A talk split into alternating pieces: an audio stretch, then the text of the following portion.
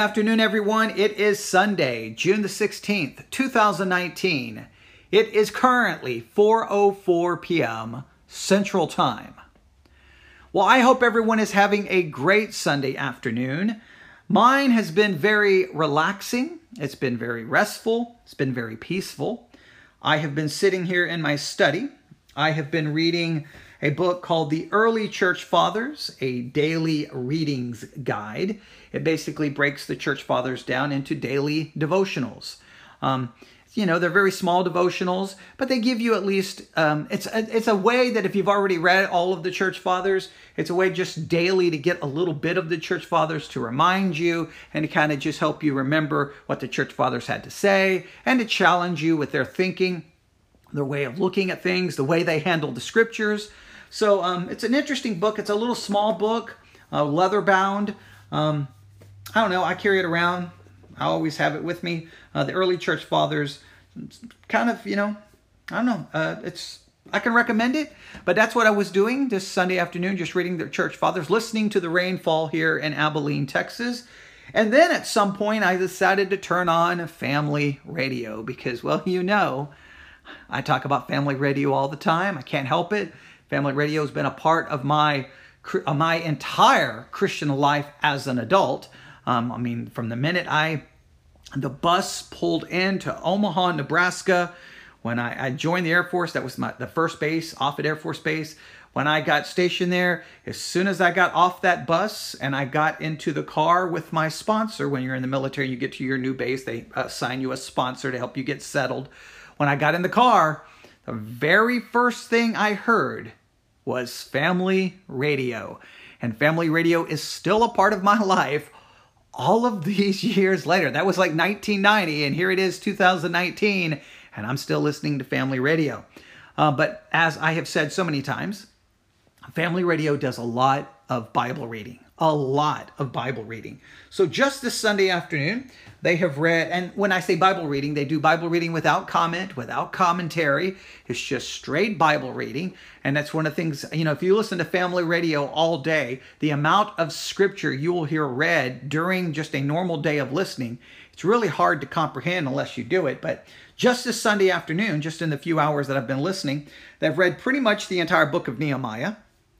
They have read all of John chapter 3 and countless number of individual passages of scripture. Now, some of those individual passage, passages of scripture, they've offered some comment, some commentary, some devotional type thought along with it. But lots of scripture this Sunday afternoon. And you may be asking, so you you you hit record to tell me what you're doing on a Sunday afternoon? No, actually, I did not. I hit record because as I was listening to family radio, guess what happened? They announced this week's Family Radio Scripture of the Week. Now, if you remember last week, since Sunday being the first day of the week, so last week, Monday, remember early that morning, I picked up the iPad and hit record to get everyone to focus on last week's Family Radio Scripture of the Week, which was John chapter 10, verse 10. What I did is I hit record, read John chapter 10, verse 10, and gave everyone two questions to consider. Two questions to consider about John chapter 10, verse 10. Those two questions were number one, who is the thief? Number two, what does Jesus mean that he came to give us life and life more abundantly? Who is the thief and what did Jesus mean about a life, uh, you know, a life more abundantly? Now, during the week, I posted lots of sermons to John chapter 10 verse 10 on the VBC 66 app. The VBC 66 app, VBC stands for Victory Baptist Church, 66 stands for the number of books in the Bible. The VBC 66 app, you can get the app by going to the Apple App Store or the Google Play Store. But on the VBC 66 app, in the Sermon and Bible Study Notes section, I posted a number of sermons on John chapter 10, verse 10 to encourage the focus on that. Now, hopefully, by today, the goal was for everyone to have memorized John 10 10. I don't know if that happened. I don't know if that if I accomplished anything, but that was the goal. Because as Christians, we should try to hide God's word in our heart, right? We need to hide it there, and you hide it there through memorization.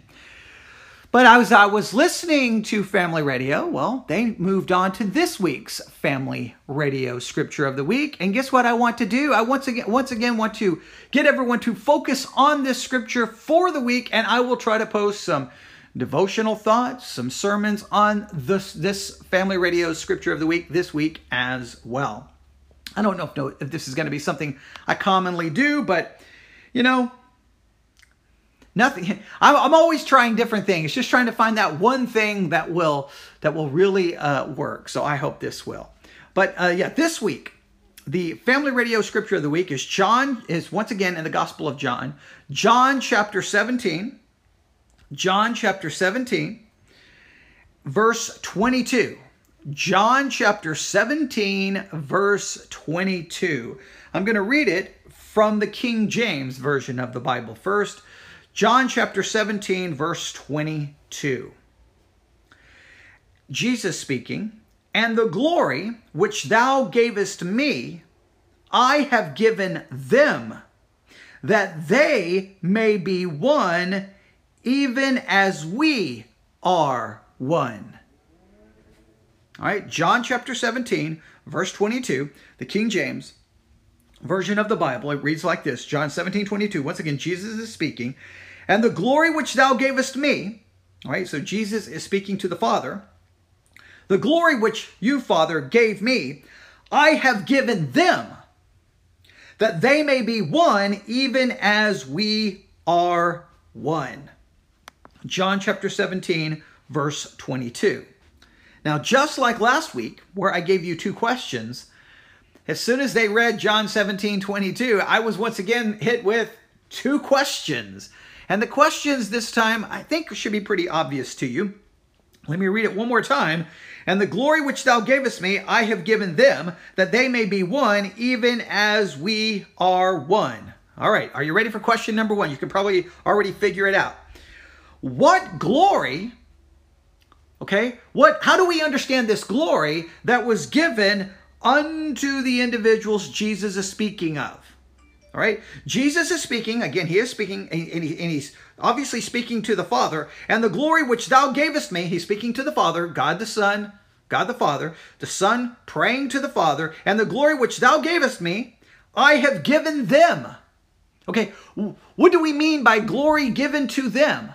Right? Now, clearly he's obviously referring to the disciples. What glory was given to them? What, how do we understand this glory? Now, I thought maybe this is just the King James using a term that none of the other translations use, but look, all of them use the same term. Uh, John 17, 20, uh, John 17, verse 22, the New International Version.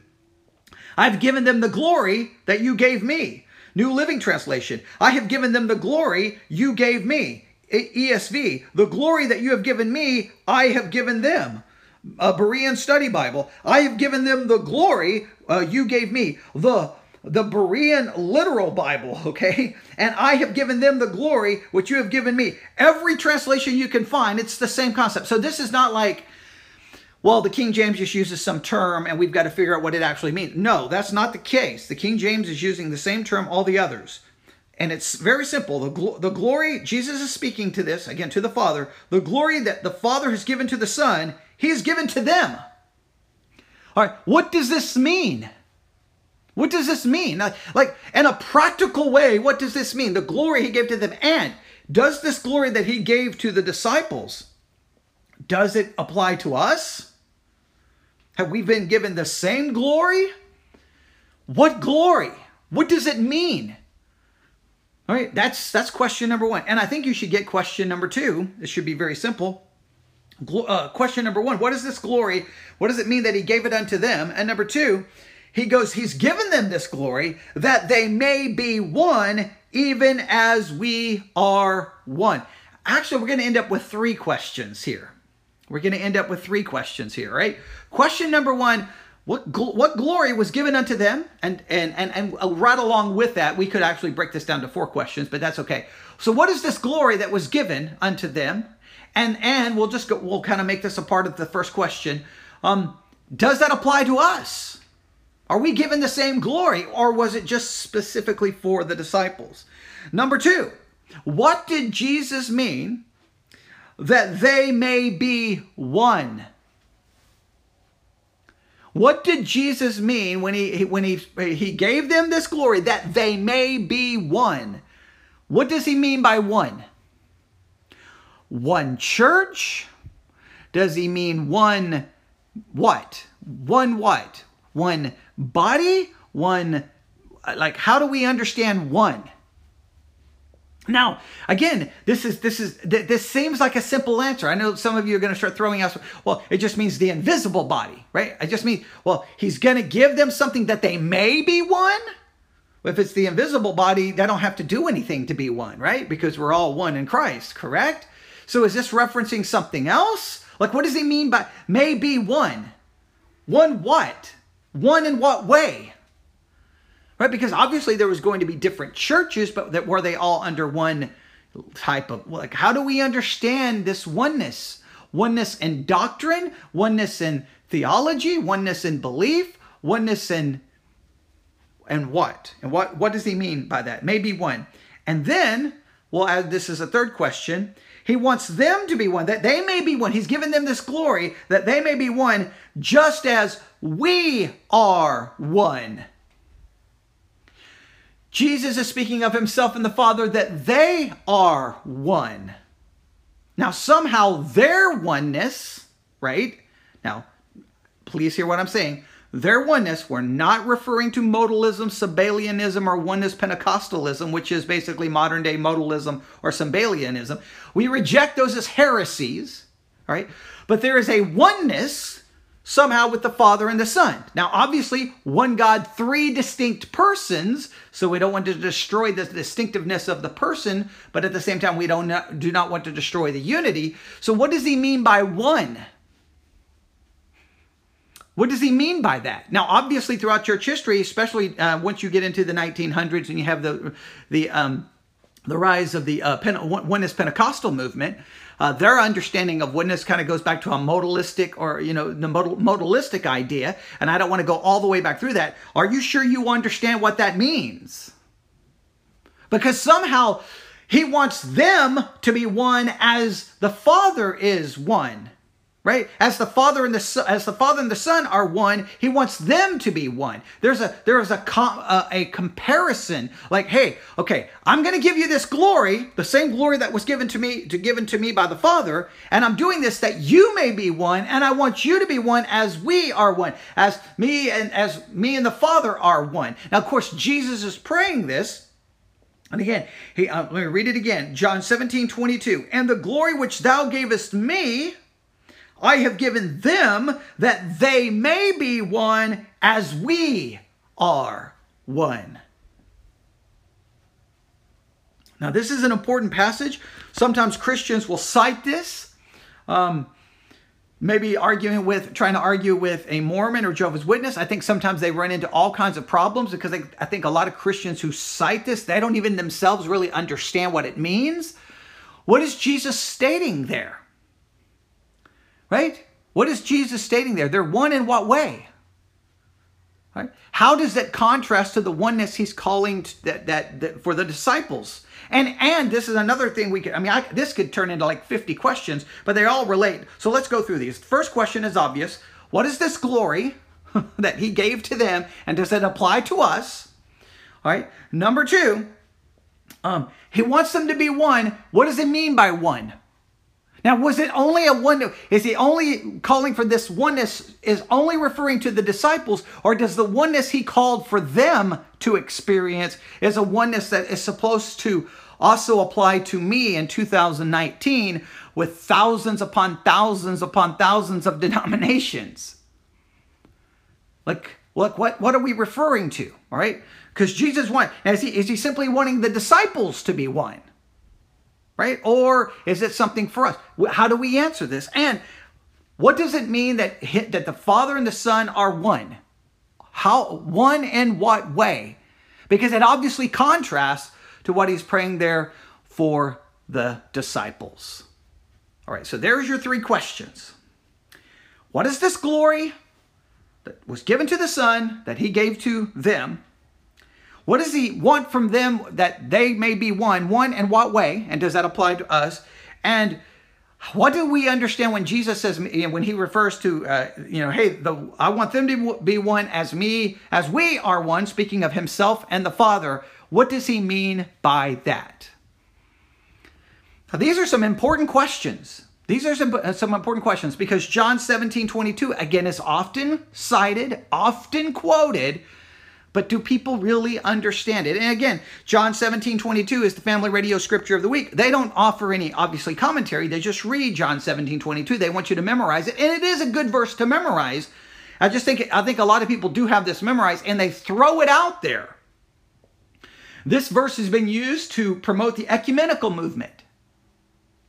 This verse has been proved to try to argue the deity of Christ or the or sometimes may try to get into some kind of argument about the Trinity. Um, so this is you. So th- this verse is used for a lot of concepts. I don't know if people ever really answer what this glory is that the Father gave to the Son, that He gave to the disciples. And I don't think if anyone ever bothers to go, wait a minute, does that glory apply to me? And the one that oneness that he prays for them is that does that also apply to us? And how do we understand that oneness in a time, especially in 2019, with so many different denominations? with absolutely different doctrinal beliefs, contradictory uh, doctrinal beliefs. Um, how do we reconcile that? And, and how do I understand the basic nature of the Father and the Son? Jesus is praying to the Father. So there's a distinction there, right? But yet he says we are one. So in what ways are they one? And that's what we need to try to understand. There is a lot to unpack in John 17, 22. Now, I apologize if that wasn't clear, uh, but that's that's the goal here, right? The goal is I heard this, I heard them just, just a few minutes, you know, just a little while ago, read John 17, 22, immediately picked up the iPad, hit record, and then I'm thinking out loud about these questions. And then the goal is to spark conversation, discussion, focus, working together. That's what I always want to happen is trying to get Christians talking and discussing the scriptures together. Sometimes it seems so hard to get Christians to talk Bible. I mean, you you can get people to talk about all kinds of things. You just sometimes can't get them to talk about the scriptures. All right, I'll stop right there. There's John 17, 22. We kind of have three questions. I know there's some like subparts there, but I didn't think about all the subpart. I, when I when I first heard, I came up with two questions immediately. And then once I started recording, I realized, well, wait a minute, there's actually three questions. And then as I was recording, I'm like, wait a minute, this could be like five questions. But I think I've clarified that enough. And if you need clarifications, please let me know. So, the family radio scripture of the week is John 17 22. It's going to be the VBC 66 scripture of the week.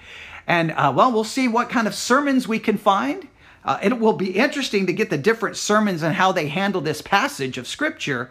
Um, do they even answer the glory part? Do they answer the oneness part? Do they answer um, the you know uh, the the the disciples oneness and Jesus uh, when Jesus pray, that, that claiming that you know him and the Father are one do, are they gonna it'll be interesting just to see how the pastors approach this and the different sermons that we find I think I think we're gonna get a lot of different um, I think this is going to turn into, hey, I posted this sermon. What did y'all think about it? And then we're going to be like, oh no, I need to re-preach the sermon that we just heard to try to correct. I, I think I don't know.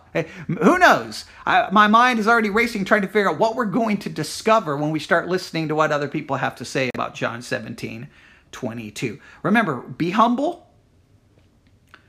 Do very good work on studying this. Be careful with your answers, right? Until we are sure that we can figure out John 17, 22 so that actually we can understand what it means and then try to figure out how to apply it based on what it says. Let me read it one more time. John 17, 22. And the glory, Jesus speaking to the Father, he's praying, and the glory which thou gavest me, I have given them, that they may be one, even as we are one. I've already kind of done some of the work for you. Clearly, he's praying for the disciples. How does that apply to us? Well, all of those questions have that implied there a little bit, all right? So, what is this glory that he gave? What does it mean that he wants them to be one? One what? And what does Jesus mean when he when he speaks of him and the Father being one? One in what way? Because it obviously has to compare to how he wants the disciples to be one. There's a there's a connection there. So we can't just answer one without forgetting the other because he makes it very clear. And this glory seems to be somehow connected to the fact that they would be one. like there's a lot there I'm trying to figure out. All right, I'll stop. Please, please, please do some work on this and please let me know what you find and what you discover. And hopefully this week we'll have the opportunity to dig into God's Word if God is willing. If we get to make it through this week, if we get to live through this entire week, we're not guaranteed tomorrow, but if we do, hopefully by the end of this come of this week, we can say, Praise God. We got to feed upon the Word of God, and we now understand John 17 22 better than we ever did before. All right. Have a great day. I've got to get ready for church this evening at Victory Baptist Church, and wherever you go to church, hopefully you will enjoy services there as well. God bless.